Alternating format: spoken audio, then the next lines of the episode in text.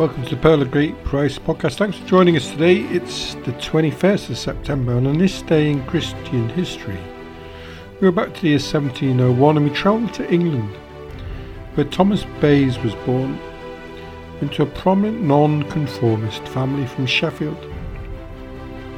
He'd be known for formulating Bayes' theorem, which describes the probability of an event based on prior knowledge of conditions that might be related to the event.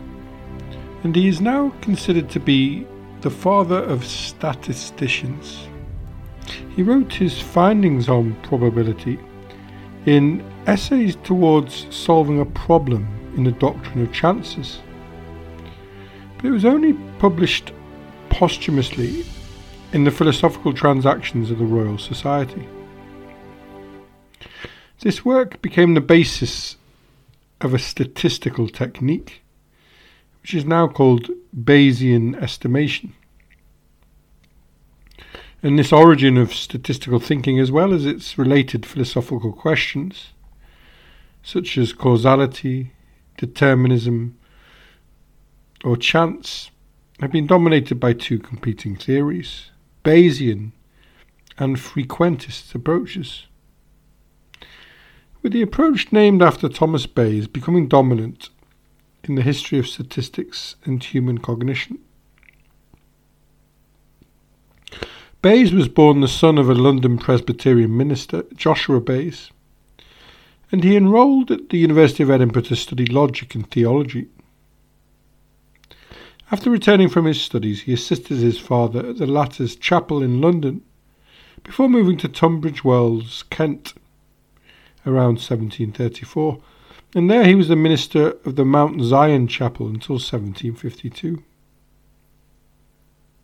He was elected as a Fellow of the prestigious Royal Society in 1742 on the strength of the one mathematical work he had published in his lifetime, called An Introduction to the Doctrine of Fluxions, and a defence of the mathematicians against the objections of the author the analyst.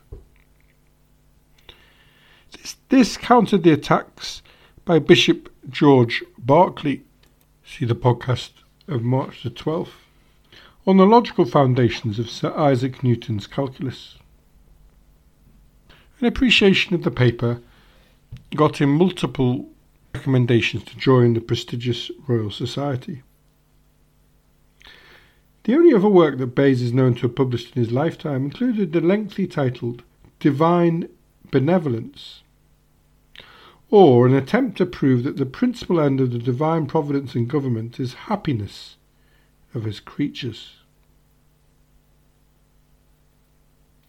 In his latter years, he took a deep interest in probability. After reviewing a work written by Thomas Simpson, and he was motivated to rebut David Hume's argument against believing in miracles on the evidence of testimony.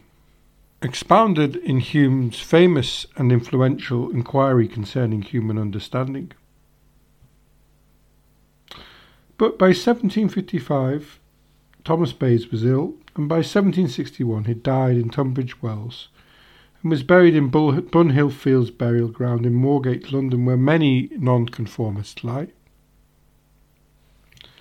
His fame has since grown since the posthumous publication of his famous theorem, which has led to an influential approach to statistical inference.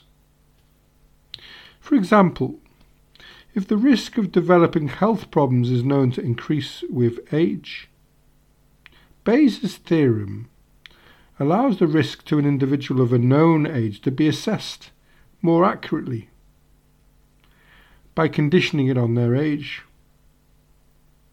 then simply assuming that the individual is typical of the population as a whole. His theorem led to the development of Bayesian statistics. And since Bayesian statistics treats probability as a degree of belief, Bayes' theorem can directly assign a probability distribution that quantifies the belief to the parameter or to the set of parameters. Perhaps only a nonconformist mind could have come up with this.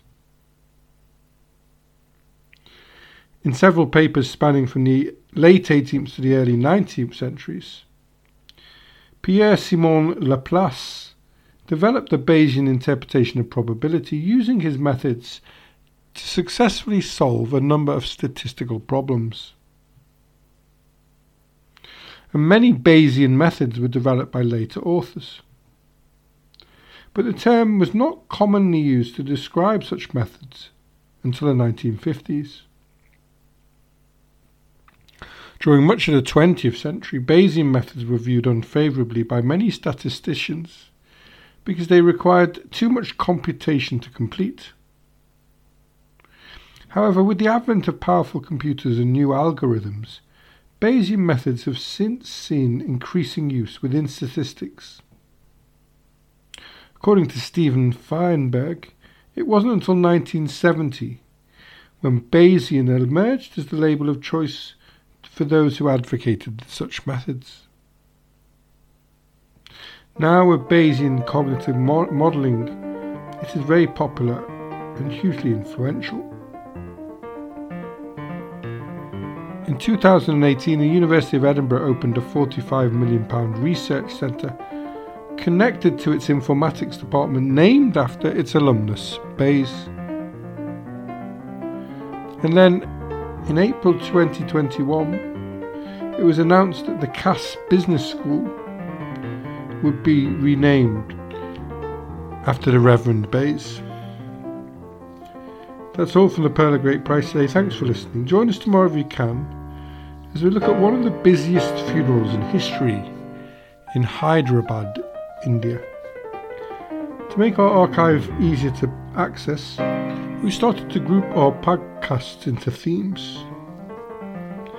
The second group on literature you can visit on www.pogp.net and it's going up this week from Tolkien to Milton.